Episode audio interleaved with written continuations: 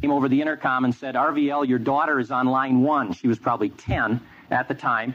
So she and I play back and forth little things. So I picked up the phone and I said, hello, this is the smartest man in the world. There was a long pause, and then this ten-year-old Allison said, I must have the wrong number, and hung up. And God said, yeah, okay, remember who you are. We were driving across New York State not too long ago, and Allison and I, and as we were driving along, this sign whipped by. It said, Poughkeepsie, twenty miles. I said, Allison, we're almost to Poughkeepsie. She looked at the sign, and she said, it says Poughkeepsie. I said, Allison, I know that's how it looks, but they pronounce it around here, Poughkeepsie. She said, Dad, if they wanted to say Poughkeepsie, they would have spelled it differently. It's po- You know how it is with somebody who's like thirteen, and you're going back and forth, back and forth. So I finally thought, I got to show this kid. So the first exit we got to of Poughkeepsie, I said, Allison, we're going to settle this. So we pulled off, first exit of Poughkeepsie, made a right, pulled into a local establishment, drove up in the local establishment, and I said, Allison, come with me. She said, do I have to? I said, yes. She said, okay. We walked in. I walked up to the counter. A guy came to the counter, and I said to the guy, my daughter and I are having an argument. Can you please loudly and clearly pronounce the name of the place where we are? He said, yes, Taco Bell. And, you know, Allison looked at me like, see, Dad, you're an idiot. Anyway, I'm so happy to be here, and I honestly mean that. I love teaching. I love the text.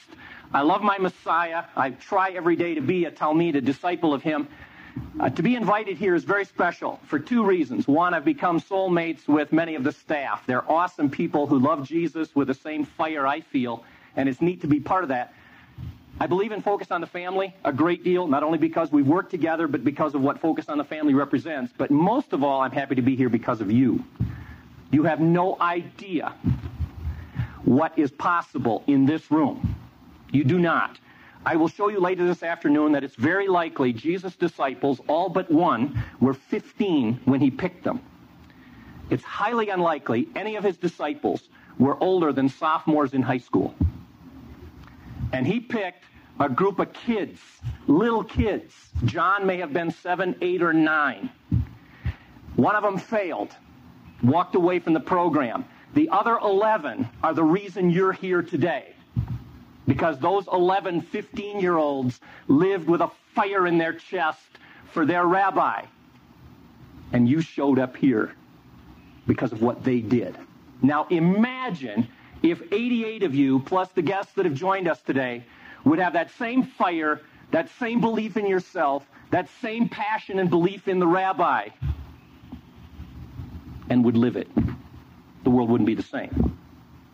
You are a unique group of people. I teach. I teach a little in college, a little in seminary, a lot in high school. You are unique. Very talented, experienced much more broadly than the average student.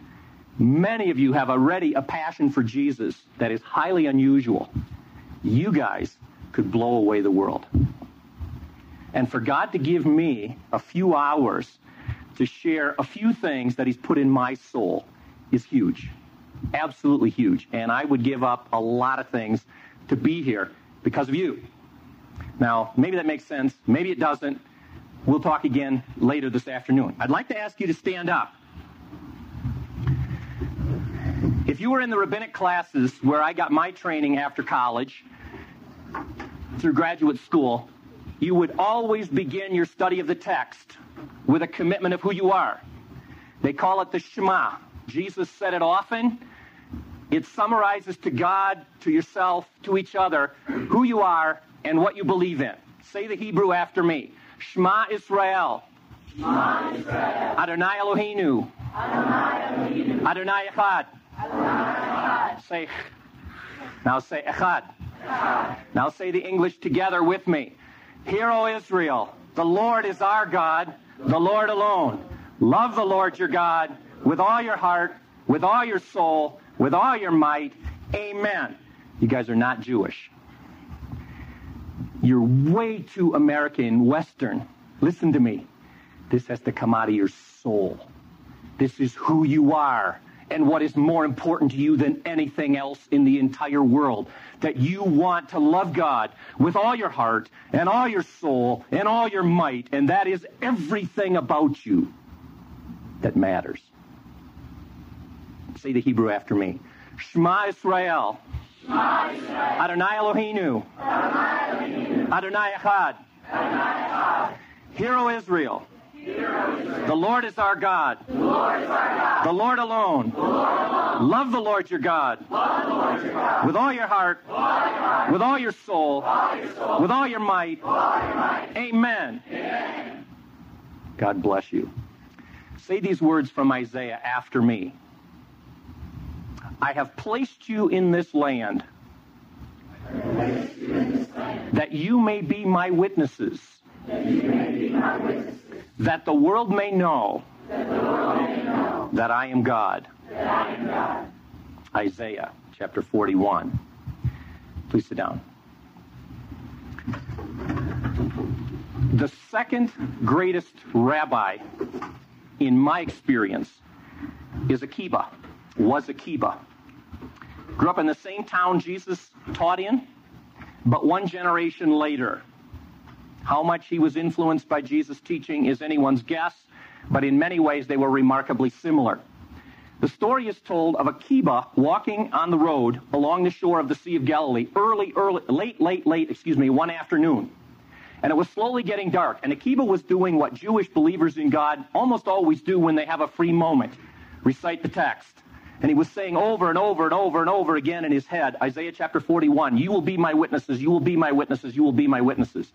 As it got dark, he came to a fork in the road, wanted to turn left to go to the gate of the little town of Capernaum where he lived, but he made a right turn by mistake and found himself standing in front of the gate of the Roman fortress, just a small little fortress. They found it recently in that area just outside of the gate of Capernaum. It was dark.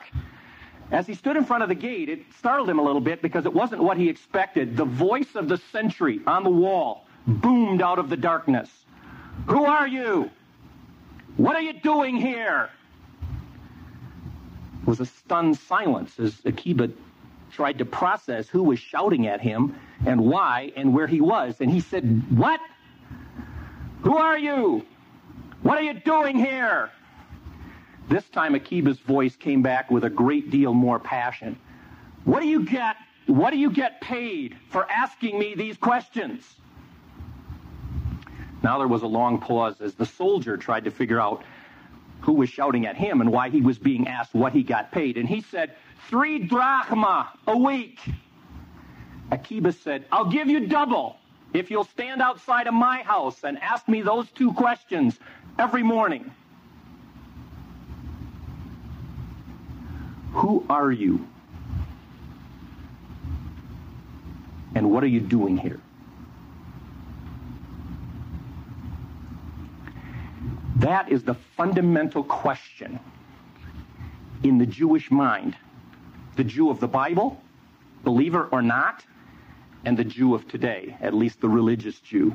Who are you? I mean, really, who are you? Who are you?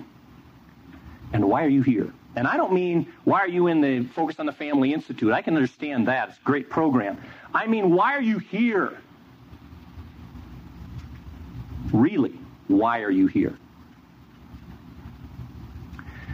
I'd like those two questions to be the platform today of what I would like to share with you. And honestly, coming out of a Jewish setting where they study and plan and organize and come with a well-laid-out program, the Jewish view is God decides what it is that's on the curriculum for the day. So what I want to do is to begin with sort of an organized approach to share with you something that I hope will re- reset, reboot your thinking about a lot of things, but about how you view the Bible and its role in who are you and what are you doing here. Now, some of it will be totally foreign to you. Some of it will feel really comfortable for you, even though you've never put a label on it.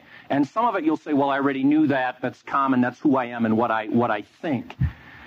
I want to show you what the Bible is and what it says, who Jesus was and what he said and did in the context of a Jewish world, which is diametrically different than what the Christian world has been in many ways. Now, I will talk nonstop all the time because I have so much I want to share with you. I have enough. I sat in the hotel room this morning looking at this thinking I need like four days to do this. So God is going to have to make some decisions. However, the best learning happens when you respond. Now, you're going to feel uncomfortable maybe because I'm a guest or I'm new. Maybe you won't. Maybe I'm misunderstanding. Just shout out at the point you want to challenge what I'm saying. You want to disagree with what I'm saying. I've studied in the Jewish context, and they are not hesitant at all. They say, whoa, whoa, whoa, whoa. So do it. If there are questions, ask them. And we'll let the Spirit decide where he's going to take us. Okay, let me walk you through a couple of things this morning as background, and then we'll get to what I call uh, the really fun stuff. I'd like to show you the presuppositions behind what I do. I'm part of a ministry called That the World May Know. You heard that in the Isaiah forty-one passage this morning. The video series that Focus on the Family did, we took the title from that passage and others. The idea is, who are we? Well, that isn't in the title, but why are we here? That the world may know there is a God. That's my goal. But I'd like to show you what lies behind that. I love this old olive tree. It's on Mount Carmel in Israel. Could we dim the lights just a little bit, please? Thank you so much. It's about eighteen to nineteen hundred years old. So it was planted, sprouted shortly after Jesus died and ascended to heaven. In the Bible, the olive tree is the picture of God's people. It's rooted deeply in the ground. It never dies, so to speak. When the olive tree gets old, you can see it here, the farmer comes and cuts it off about every four hundred years. Boom, cuts the whole thing down at about head level. When you see it, when I see it as a Westerner, I think, man, they just killed the tree. Next year, all new sprouts come out of the old stump. After three or four years, they pick off the ones they don't want, and all new sprouts come up, and you have a new olive tree, and the tree perpetuates itself. Jesus, of course, was the shoot out of Jesse's, Yishis, you say in Hebrew, Yishis stump, and that's the image. Now, this was Israel. God's olive tree. Several times she got cut down because of failure to walk in God's ways. God cut it down for the last time in the Babylonian captivity. But God said, don't worry, my vineyard will come back to life. And out of Jesse's stump, one of many in the vineyard, in the orchard, out of that stump will come a shoot who will be the Messiah. That's the Jewish background. Now, in the New Testament, Paul says, you Jews, believers in Messiah Jesus, are part of this stump. You have grown out of the shoot out of Jesse's stump. Let's imagine it's this one. You goy, you goyim, you non-Jews, God has picked you off a wild olive tree that never produced an olive in its life, and God grafted you in. And you have become a part of God's great tree. But the key for me is that you and I, as the grafted-in branches, cannot exist without our Jewish roots. You cannot exist independently of Jesus, nor can you exist independently of your Jewish roots, because Jesus is not a tree. He is a shoot out of a tree, and the tree, humanly speaking, of course, the tree was Israel. And if this is you, or you and me, your roots and mine are Jewish. And that the Christian world has not only forgotten, but has done absolutely everything we can to obscure. And in the process, it isn't that we've gotten the Bible wrong. I'm not here to correct your theology. I'm a Christian. I'm an evangelical Christian with all my heart and all my soul and all my might. But in the process, what we've done is lost a significant part of what the Bible says and demands, because we've looked at it apart from our Jewish roots. Now, that's where I come from. And if you don't agree with my presuppositions, God bless you. Let's debate them sometime. Then what I'm going to say today may not make a whole lot of sense to you, or you may not agree with it. And you need to know that. I want to treat you intellectually, honestly. That's where I come from. That's my perspective. Now, with that in mind, bear with me, please. I'd like to show you, I always say in fifteen minutes, usually ends up being like fifty. Push me today. My wife isn't here. She's usually the one who sits back there going, or like this. I want to show you what that means. What does it mean to read the Bible in a Jewish context? In the world we live in, there are basically, this is oversimplified, but there are basically two ways of thinking, two ways of approaching truth, of describing truth, explaining truth. One is the Eastern approach. Now, by Eastern, you can say Oriental, you can say African, you can say Middle Eastern, even Eastern Europe to a certain extent is Eastern. So are American, Native Americans and Native Amer- Native Indians in Central and South America. They think in an Eastern style. Then there is, on the other side, very different Western thinking. For lack of a better word, I call it Western. Greek would be a better description. Greek thinking is rooted in the civilization and the philosophy of the Greeks. Now, is there anyone here who did not attend school? Now, let me ask it differently. Is there anyone here who attended school in an Eastern setting?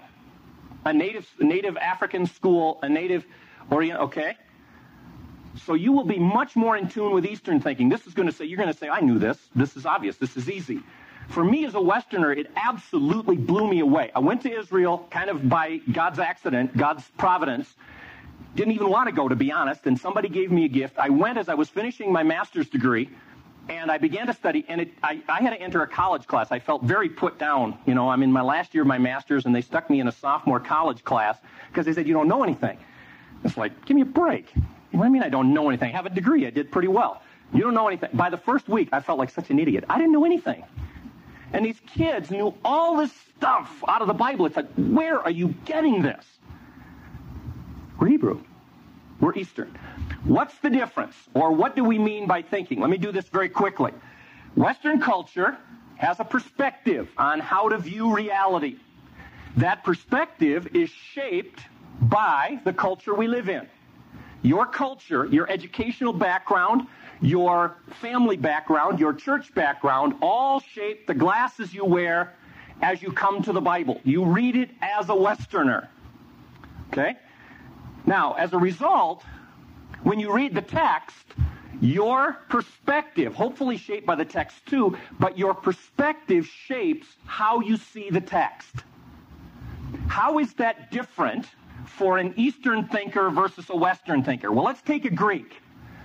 Greeks, like you and me, are abstract thinkers. That is, we like to put information in definition and proposition.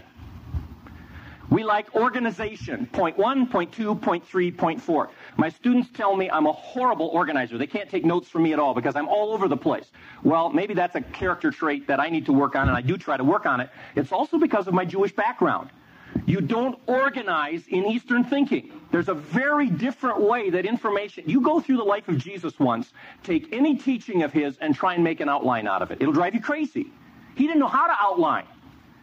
He forgets things, or maybe that's the wrong way if you want to say Jesus never forgot it. Let's take Paul. He forgets things and stuck, sticks them in later. It's like, Paul, get or... Westerners wanted abstract, clearly defined in words that carefully explain. I start most of my classes, seminary, college, high school, with this question. Who or what is God? Now, it's a little bit dangerous to do that here because I've already given you some information, but just... You don't have. You won't feel stupid. I hope you do, by the way, because I felt stupid for so many years. It's kind of nice to drag other people. You know, most martyrs hated to go alone. They always bring folks along with them. Um, give me one word. If I say, who is God? Give me a word. Holy. Almighty. Excellent. Holy. Holy. Holy. Just. Just. Oh, okay. A little bit more Eastern. Go ahead. Another word. God is... Love. Okay, that's his name. That's excellent. That's Eastern also. But let's pick what we the few that we started with. Almighty, holy, just, uh, love. Now, close your eyes. Those of you that haven't already. Okay, close your eyes, please. And when I say those words, you tell me what you see. God is holy. God is just. God is almighty. God is love. Okay, open your eyes. What did you see? Do you see what I mean? Those words are not picture words. Now, when I said God is almighty, somebody said, I saw the Grand Canyon. Okay, but that's a stretch because you've got to say, okay, the Grand Canyon, God created it, therefore God... The word almighty is not a picture. The word love is not a picture. The word truth or love or honesty or justice or eternity is not a picture. It's a definition, and it's a very good one, and a very biblical one. But students in a Western in Western thinking always put information abstractly. So they answer God, answer the question, who is God, with a word that can't be pictured. It's a true word, but it's abstracted out of life. Now, does the devil know God is holy? You bet. Does the devil know God is love? You bet. Does the devil know God is almighty? What difference is there between your knowledge of God and his? And the result of Greek thinking is that you don't have to make a value commitment to the information. It's just information. It's great information. It's true information. It's precise information. And I hope all of you knew it. Some student will eventually say, God is omnipotent.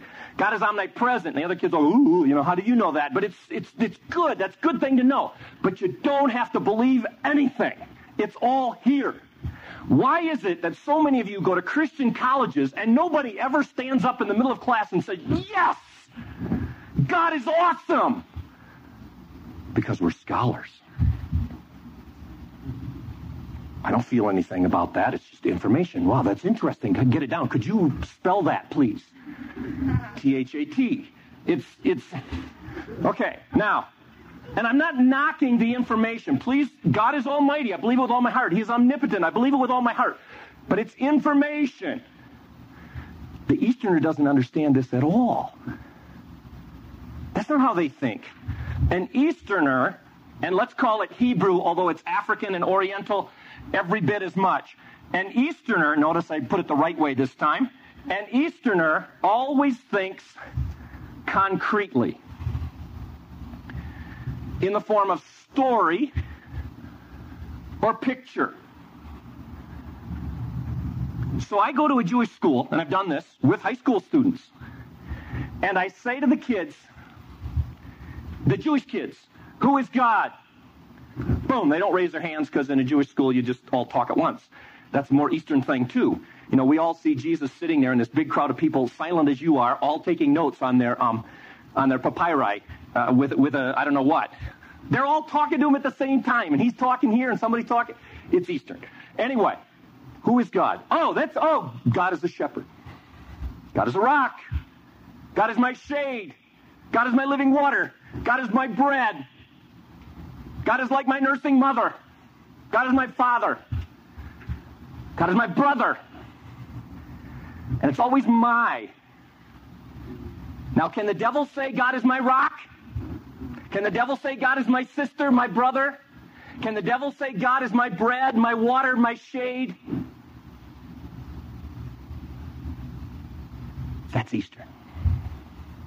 The Eastern mind. Who's got a Bible? Turn your Bible to, to Mark four twenty-four. This drives me crazy. If I had a hat, I would throw it. It drives me crazy because in the West, we don't know what to do with these Hebrew expressions in the Bible. There's this view that the New Testament was written in Greek. Maybe it was. The evidence is far greater that the New Testament was written in Hebrew, or at least orally passed in Hebrew, and then later somebody translated it to the Greek. I spent a summer, or most of one summer for my devotions, translating Mark from Greek to Hebrew. In Hebrew, in Greek, Mark is terrible Greek. Oi, you wouldn't, you wouldn't get a C in college Greek for the way Mark wrote. It's inspired, it's the very word, but it's poor, poor Greek. But when you translate Mark into Hebrew, it's classic Hebrew. Somebody read Mark four twenty-four a, the first phrase. Stop. Once more. This is the Jewish way, by the way. It doesn't mean you read. You always say three times. Read it again. Consider carefully what you hear. Stop. Once more. Consider carefully what you hear. Consider carefully what you hear. Isn't that cool? You know what the Greek says? Look at carefully what you hear. How can you look at what you hear? You can if it's a picture. God is my shepherd. Look at it. Look at it. Do you see it? Which sheep are you? The one in the middle of the flock or the one off butting somebody? Where are you with the shepherd? You got your back to him or your nose right at his feet because you don't want to miss the group? Do you see it? Look at what you hear, Jesus said. That's a Hebrew. What is the what is the Hebrew word for bread?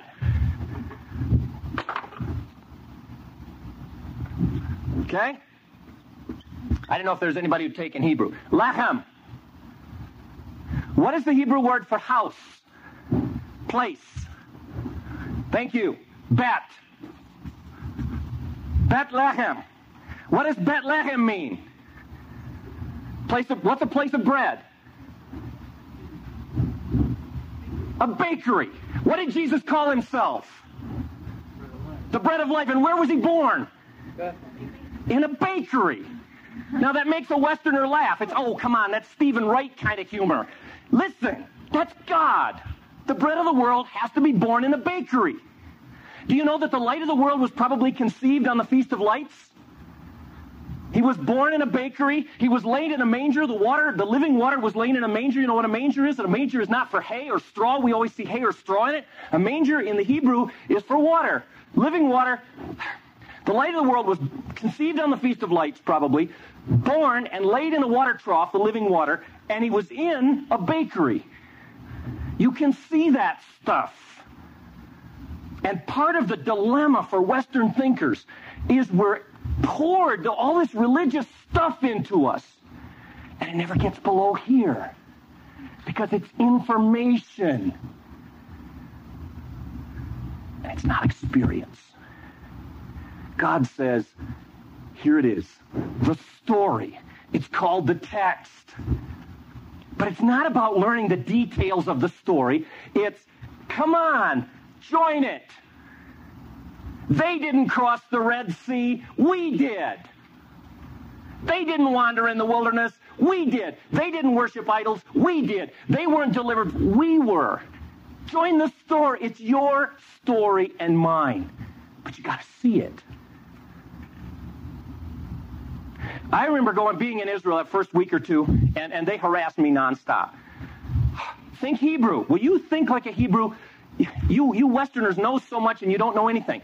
Think like a Hebrew. Think like. It frustrated me no end because A, I was proud of the knowledge I had, which I think you should be, proud in, in a godly sense. And B, I didn't like being put down by these college sophomores. Finally, one day I stopped the whole class, which is unusual because usually if you don't know anything, you don't say anything. I stopped the whole class and I said, look, you guys always harass me. It was all guys because it was rabbinic. It was Orthodox Jewish. The Chosen, have you read The Chosen? That was the world I was in. I said, stop harassing me.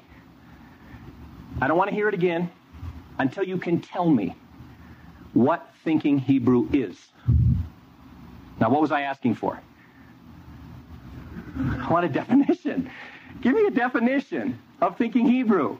And they all laughed. I didn't understand why they laughed. So the guy next to me turned to me and he said, what do you think causes juvenile delinquency? It's like, oh, wait, now I'm a juvenile delinquent too. I'm stupid. And I, no, tell me what he, so I thought, okay, well, a lot of stuff, I suppose. Maybe if parents don't teach their children uh, appropriate behaviors and moral values, they could. So I said, maybe it has something to do with parents. If they don't train their children right, they could become juvenile delinquents. Okay, he said, ask me. Ask you what? Ask me. What caused juvenile delinquency? Okay, what caused ju- he made me ask, what caused juvenile delinquency? He said, if the father eats raw onions and the mother chews on garlic, don't expect the children's breath to smell nice. What did he just say caused juvenile delinquency? What the parents do. He said the same thing. Now, who does that sound like? Does that sound like Jesus? That's what I want you to catch a vision of today. I don't want to undo what you've learned. I don't want to undermine your theology. Believe it with all your heart, and I hope it's in your heart, not only your head. I want you to see, when you put the Bible into the context where God put it, there's stuff in it you can't imagine that grabs you, not here, although it takes a lot of this to get here. Does that sound African? If the mother eats onions and the father eats, sound Oriental? Okay. It's Eastern. Put it in. A, yes, sir. What causes to get the Western? The Greek thinkers elevated the rational. They let me oversimplify. And we got these great Christian philosophers here, so they can come back and correct my philosophy later. Although that was my college major, but that was before I knew anything. Um, the Greek philosophers said the human being is God. And one of the four qualities of the human being that they elevated to the throne is the mind. And the moment you elevate the throne, the mind to the throne, information is prior to experience. And that's the roots of Greek thinking. It, it, it's anyway, let, let me give you a few concrete examples of that. Try and be a little bit more. So what? You say, so how does that affect the Bible? Well, to a Hebrew, numbers are first of all symbols. They communicate information, data, but they're first of all symbols. To a Greek, numbers are first of all quantity. David and Goliath, one of the first Bible stories most of you ever learned. Okay? Oh, you guys are so Western. You know, you know what I would do if I was a rabbi? I would ask this whole class to get up, to walk over to the corner, and throw your pens in the trash. Honestly. And I, I'm blessed that you want to write this down. In the writing, don't be Western, because the Westerner says, I got the information. I can go back and learn. The Easterner says, what are you experiencing at this moment? Is your soul being drawn into God, or has your mind becomes that you can't feel what's going on? We were not allowed to take notes when we went out to study. The t- Don't take notes. That's the brain. Think with your heart. Now, you can take notes, but listen. Story of David and Goliath starts out, Goliath from Gath, which is such a, uh, that's another time. Goliath from Gath is six cubits tall. Now be honest, you're Westerners, what's your question? What's a cubit? You want to know how tall the guy was. Nine foot six. I believe that's true, that's in the Bible. I take the Bible as inspired. Then it says his armor, or his, um, yeah, his armor weighed sixty shekels. And your question is? Then there's a textual variant. So one version has one or one has the other, but I think the best version is his um, spear point weighed six thousand talents. And your question is? Now the Jew says, wait a minute. Why didn't he tell us what the helmet weighed? Why didn't he tell us what the sword weighed? Why did he pick those three? Well, if Goliath had a uniform on, played for, I don't care, wherever you come from, what would his number have been? Six, six, six. And the writer has just told you not what Goliath is. That's an Eastern thing, a Western thing. The writer has told you who he is. Who is Goliath?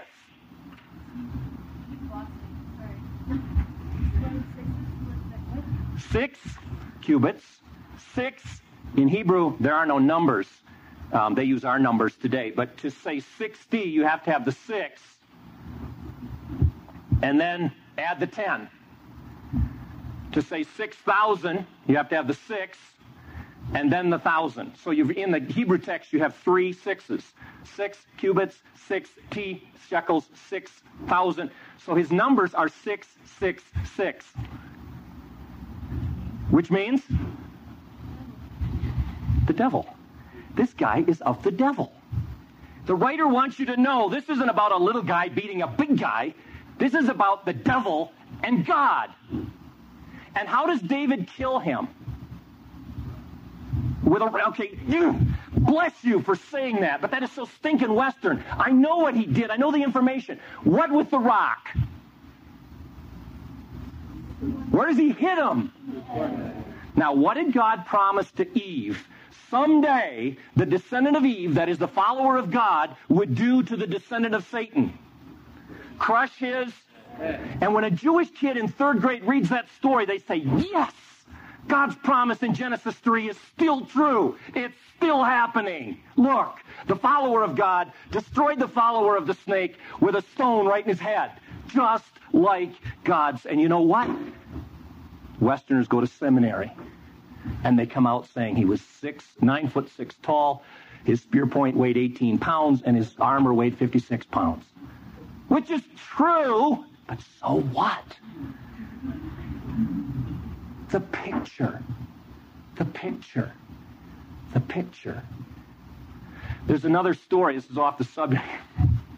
See, this is God's curriculum. Curriculum is what the teacher plans. Interruption is God's curriculum. That's Akiba. Do you remember a woman named Devorah? Deborah. Devorah. Deborah. What does Deborah mean in Hebrew? See, we don't even think that was. It's Deborah. Debbie, probably, right? Deborah. Devorah means a honeybee. And honey is always the picture, the sweetness of God. Deborah's a honeybee. And she goes to war against a pagan. Yavin, his name is, king of Hatzor. Because the general of the army is a guy named... Who does Deborah fight with? Not against, with. Just be stupid and say it. Very good. Thank you. Who said it? Good man. In Hebrew, you say Barak. Anybody know what Barak means? Lightning. Boom. Lightning is scared to death, so honeybee says, I'll do it. You laugh in, in Hebrew when you think that. The honeybee can do what lightning can't, because lightning's a wimp. So anyway, they go to war, and they win. And the commander of the pagan army is a guy named Sisera. Remember Sisera? And he's riding for his life. He gets in his chariot and he rides off to the heights of Manasseh, riding for his life, because he's probably the only one left. The army's after him, and he gets exhausted, and there's a tent, Bedouin.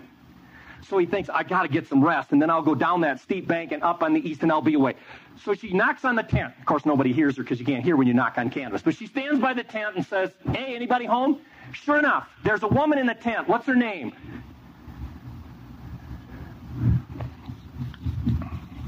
Yael, Jael, Yael, Yoel, ja, uh, Yael, the same thing. Yael is, Yael is the woman, fema, feminine. Um, Joel is, is masculine. What does that mean? Pardon? Okay, you're, I, I love the way you said that, and I hope you said it out of respect. This means God in Hebrew, El, and Yah is the first phrase, the first syllable of Yahweh.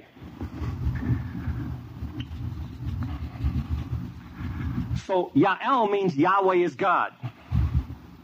So Sisera says, Yahweh is God. That's the pagan. Yahweh is God. Can I rest here? She says, oh, yeah, I'll give you some warm milk. Go ahead. Here's some. And warm meant, by the way, they didn't heat it up. It meant it just came out of the goat. So it's fresh. Fresh milk in English. Here's some. Fr- so he drinks the milk. He falls asleep. What does Yael do to Sisera? How? Put a nail through his... You know what the word Sisera means? Snake.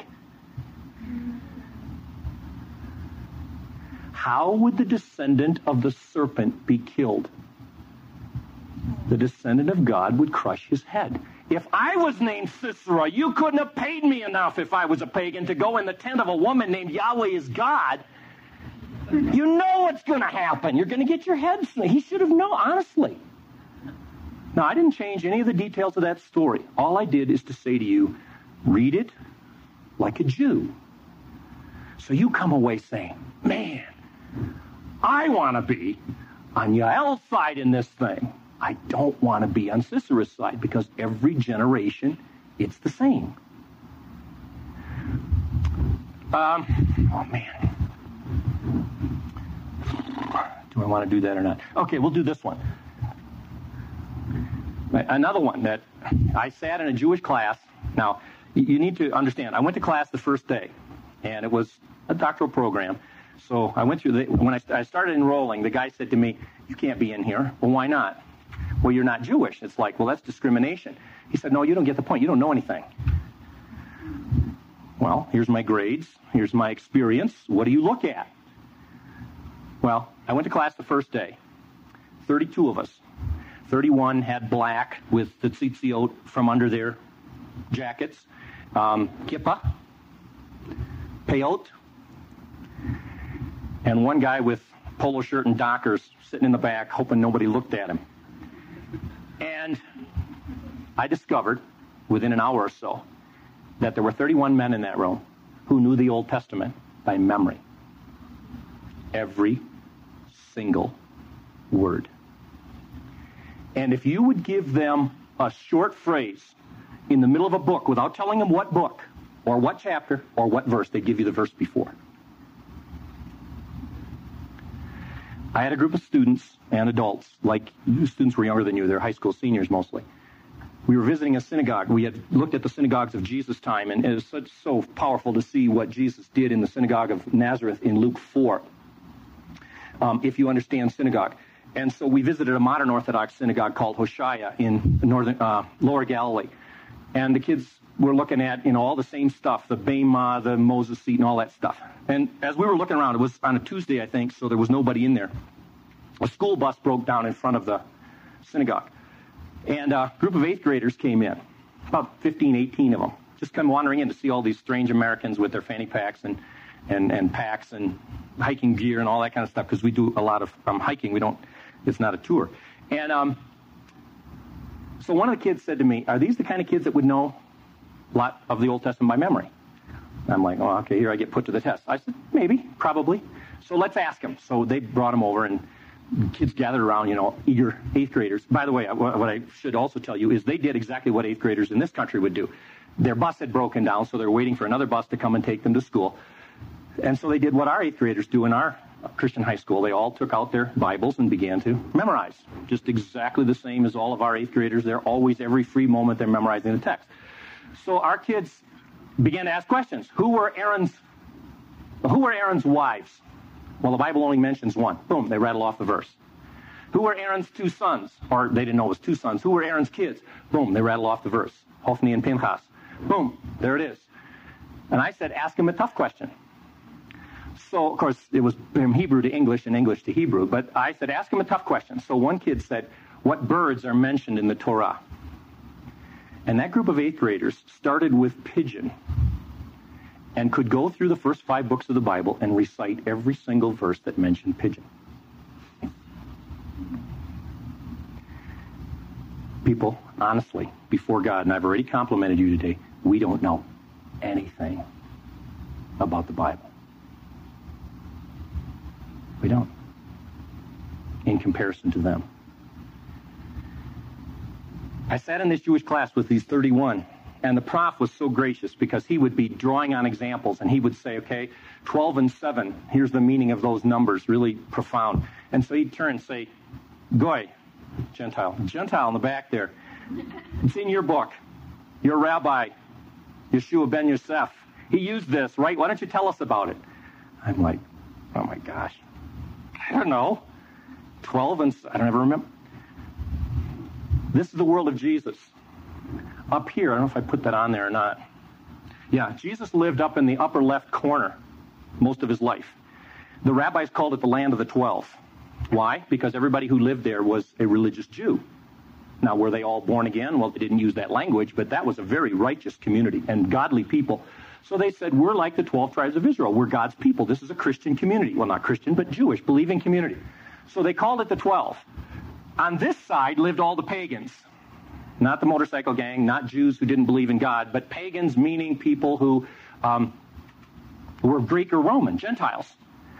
And the rabbis called that the land of the seven. Ask me if you're interested later or anytime what, why they called seven. Seven is God's number. You wouldn't think so, but that's the home of the seven pagan nations. Now, in the book of Mark, Jesus has two feeding miracles. The first time he fed five thousand people, plus women and children, which is a Jewish way to say it, here. Then he fed four thousand here. When he fed five, and then he said, I am the bread of life. I am the bread of the world, actually, in this case. When he fed the five thousand, how many baskets of leftovers?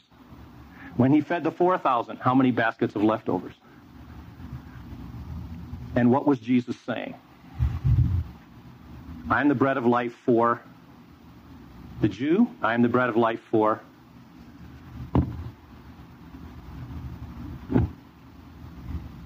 it's the picture.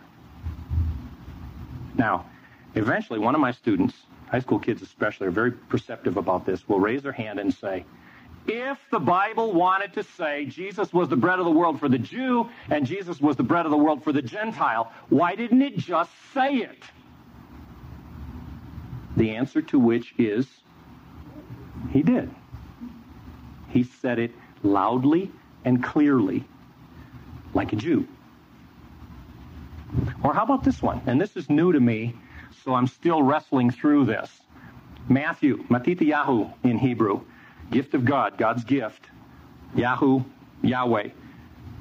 Matthew has a genealogy of Jesus, which if you look at it carefully, isn't real good, because he left people out, and he's got one generation represented three times. That's why it's very difficult to get the dates of the Bible by following genealogy. People say the Bible is four thousand so many B C. Well, they add up all the numbers, but genealogists are not bound to list everybody, and sometimes they list three or four people in one generation to make their point. But if you follow Matthew's account of Jesus' genealogy, now it's in Greek, okay, although I think it's Hebraic, very Hebrew word order, and the words are, are very Hebrew, the names, of course, that would be obvious. The number of words in Jesus' genealogy is evenly divisible by seven, God's number. The number of words that begin with a vowel is evenly divisible by seven. The number of words beginning with a consonant, therefore, is evenly divisible by seven. The number of letters is evenly divisible by seven. The number of vowels is evenly divisible by seven. The number of consonants is evenly divisible by seven. The number of words that occur more than once is evenly divisible by seven. The number of words that occur only once is evenly divisible by seven. The number of nouns is evenly divisible by seven. The number of non-nouns is evenly divisible by seven. Number of proper names evenly divisible by seven. Male names, female names. The number of words beginning with each letter of the alphabet is evenly divisible by seven. And if you add up the value of all the letters, because they don't have numbers, it's evenly divisible by seven. Now, you write me one sentence where any of that is true. You can't do it. It would take... Either Matthew was an incredible literary guy, or you've got to say the Holy Spirit just gave that to him. Now, I'm not talking here the Bible code. That's a totally... What I'm saying is, what is Matthew saying about Jesus? Where did this guy come from? From God! Seven, seven, seven, seven, seven, seven, seven, seven, seven, seven, seven, seven, and there's probably a lot, a lot more. I don't know.